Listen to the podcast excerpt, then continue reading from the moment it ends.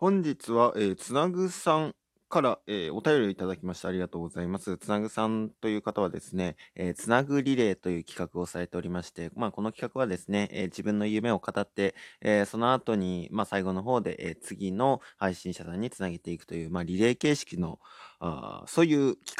画になっているんですけれども、えハッシュタグつなぐバトンでしたっけ？あ、つなぐリレーでしたっけ？ごめんなさい。えっと、その、まあ、ハッシュタグありますので、そこを押していただけたら、えーいろんな方の夢を聞けると思います。ぜひお聞きいただけたらと思います。はい。えっと、そしてお便りいただきましてありがとうございます。つなぐバトン参加ありがとうございます。ただいま25時間ライブを企画しておりまして、うわ、すごいなはい。えっと、その配信にてアンサートークを返す際に使用させていただいてもよろしいでしょうか？よろしくお願いします。はい。全然いいです。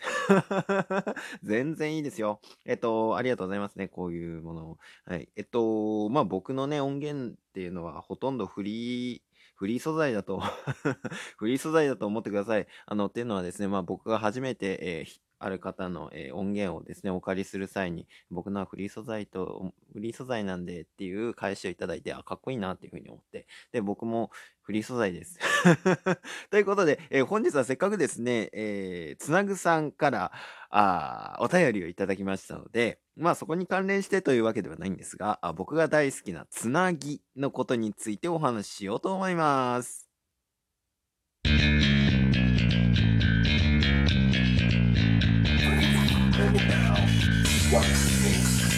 音声の未来を作りたい島の未来もつなげたいそんな野望を持つ男大野のぞみが気になる。過去現在未来のトピック。そんな話をいたします。ノンシュタイン今夜もスタートです。はいということで、えー島の未来もつなげたいなんていうふうに言っちゃってですね。まあ、えー、つなぐというよりか、まあ僕、そもそもあの服のつなぎですね。つなぎが大好きなんですよ。で、大好きというのはですね、どんくらい好きかというと、毎日着るくらいです。えー私服として着てます。あのー本土、今島に住んでるんですけども、えっと、本土に出ればですね、えー必ずワークマンに行ってですね、つなぎを眺めるという、えーまあそういう人間でございますよ。で、えっと、まあ普段着として、えーつなぎを着ておりまして、今、まああの、つなぎなんでね、そう何着も何着も持つ必要はないので、えー4着持っております。えー色違いでね、えー黒、あと深緑、えあと、えーと、ブルー、あとホワイトという、まあこの4色なんですよね。まあ松江だとね、あんまり品揃えが良くないんですけども、まあ、そのつなぎというものは一体いつ生まれたのか好きなくせに歴史を知らないというのがまあ僕のですね、えーよくあるパターンなんですけども、えー本日はいろいろと、えー調べさせていただきました。で、えー調べたサイトがですね、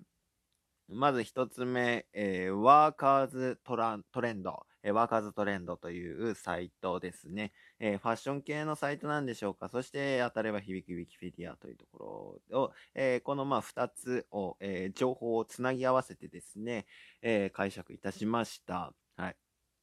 まず、えつなぎの歴史と言いますと、えー日本ではですね、つなぎのことをオールインワンと言ったりしますよね。えーオールインワン、これ和製英語みたいです。えっ、と、これはですね、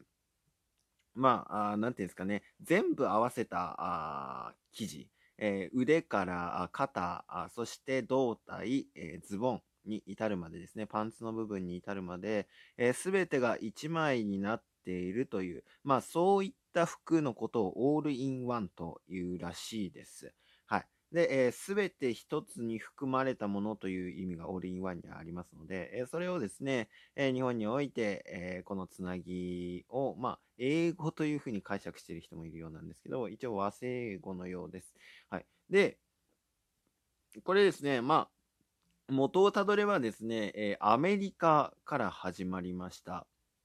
えーつなぎにもいくつか種類がありまして、えー例えば、オーバーオールという形。えーオーバーオールというのはですね、えー胸当てがあって、で、脇のとこは開いていると。で、サスペンダーみたいなのについてるみたいな、あ、そういうやつです。えアメリカだとですね、えあの、日本だと後ろがクロスしてるタイプが多いんですけども、アメリカだと後ろにも、えーあって布がついてるっていうのも結構あるみたいですね。はい。で、あとはカバーオール。えー、これはあ着るタイプのやつですね。はい。上に羽織るタイプのやつっていうんですか？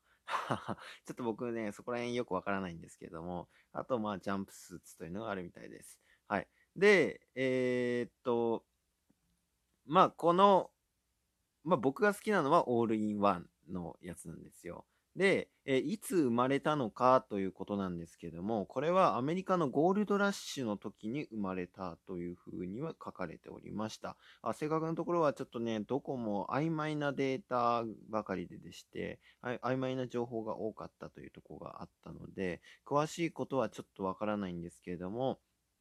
うん。えっと、1800、えー、年代というところは分かってているようです。はい。えー、ゴールドラッシュの時にですね、1800年代生まれて、そして、えー、それをですね、えー、リーバイス、1890年代にですね、初めてオーバーオールとして、えー、販売しました。えこれ、ここでは、え胸胸当てのついていない、えそういうものを、えー、販売しましたね。で、これがですね、胸当てというか、上の部分が徐々に徐々に短くなってですね、えー、ジーンズという風につながっていくと。はい。1890年代のリーバイスというのが初めて世界展開したというのが、あ最初の、え、つなぎの世界進出ということのようですね。はい。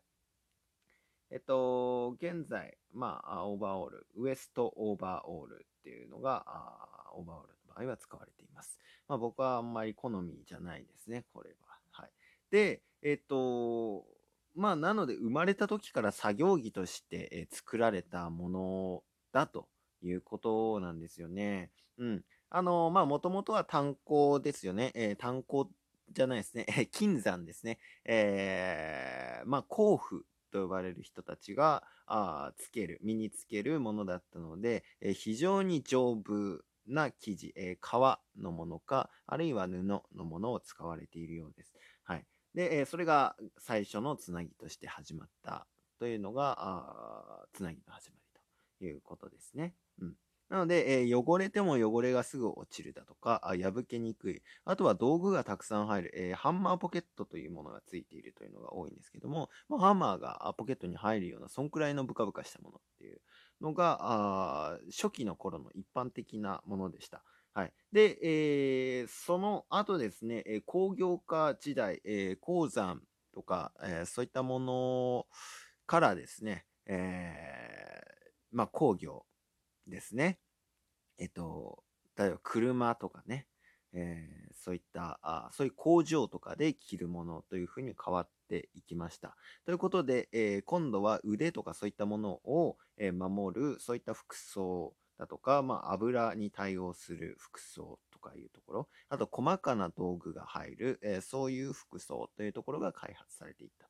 いうことになります。えー、飛行場とかの整備士とかもこれですよね。はい。ということで、え、上を守るというところは結構重要な役割としてありました。そして、え、精密なものを扱える、そういったポケットとかね、え、いうものも多くつきましたね。で、今はですね、首元から股にかけてですね、1本のファスナーで一度に開くようになっています。ファスナーのね、僕のもそうなんですけど、下側から開くファス、えー、チャックと、えー、上から開くチャック、この、えー、2つでですね、えー、1つのあファスナーを開け、開け閉めすると。いうところでですね、トイレ行くときとかもあんま困らないんですよ。はい。あの、台の方だと、ちょっとですね、めんどくさいということはあるんですけど、僕がよくやるのは、あの、ちょっと途中まで脱いでですね、で、え腰のところにちょっと、あの、なんですか、マジックテープで引っかかる部分があるんですよね。まあ、あの、ここら辺からですね、ちょっと徐々に徐々にですね、えー、折り曲げていって、えー、足のもものあたりでですね、えー、腕の生地をキュッと結ぶと、えー、変に下がらないで、え服が汚れなくて済むと。いうようなことが これ、あの何ですか？トイレの生き方です。つなぎでのトイレの生き方としてはこれがおすすめですね 最近は、あの男性だけじゃなくて、えー、女性の方でもですね、えー、ワークマン女子という形で、まあ、ワークマンの服をよく着る、えー、そういう女性というのも若い方の中で、え多くあるようなんですけども、うん。あとは、まあ、つなぎという形として、まあ、派生したものとして、えー上と下が一体となった、まあ、革ジャンみたいなね。えーこれでバイク乗るみたいな。それ、まあ、つなぎと言っていいのかわかりませんけど、オールインワンタイプのですね、えーそういったものがありました。はい。ダウンタウンブギウギバンドっていうのがあったみたいですね、昔はね。えーそのトレードマークとしても、このつなぎスタイルとファッションとして、えー着られることもありました。はい。また、あの、この脱げにくく保湿性が高いっていうことで、えー乳幼児の服、パジャマとかにも、えー使われるようになりまして、えーこの性質がですね、ちょっと悪用されたという例では、あ福祉施設で、えまあ、おもらしとかしちゃう人とか、失敗しちゃう人っていう人に対してですね、えトイレで、え脱げないようにするというので、えーおむつの中でしなさいみたいなので、えー反強制的に脱ぎにくい、えーつなぎというのを着せて問題になったという事件も、えー最近ありました、日本でもね。はい。そういったあ人を拘束する道具としても転用することができるというところもあります。ということで、えー本日はあつなぎのお話でしたが、皆さんは、えつなぎファッションとして取り入れてみてはいかがでしょうか？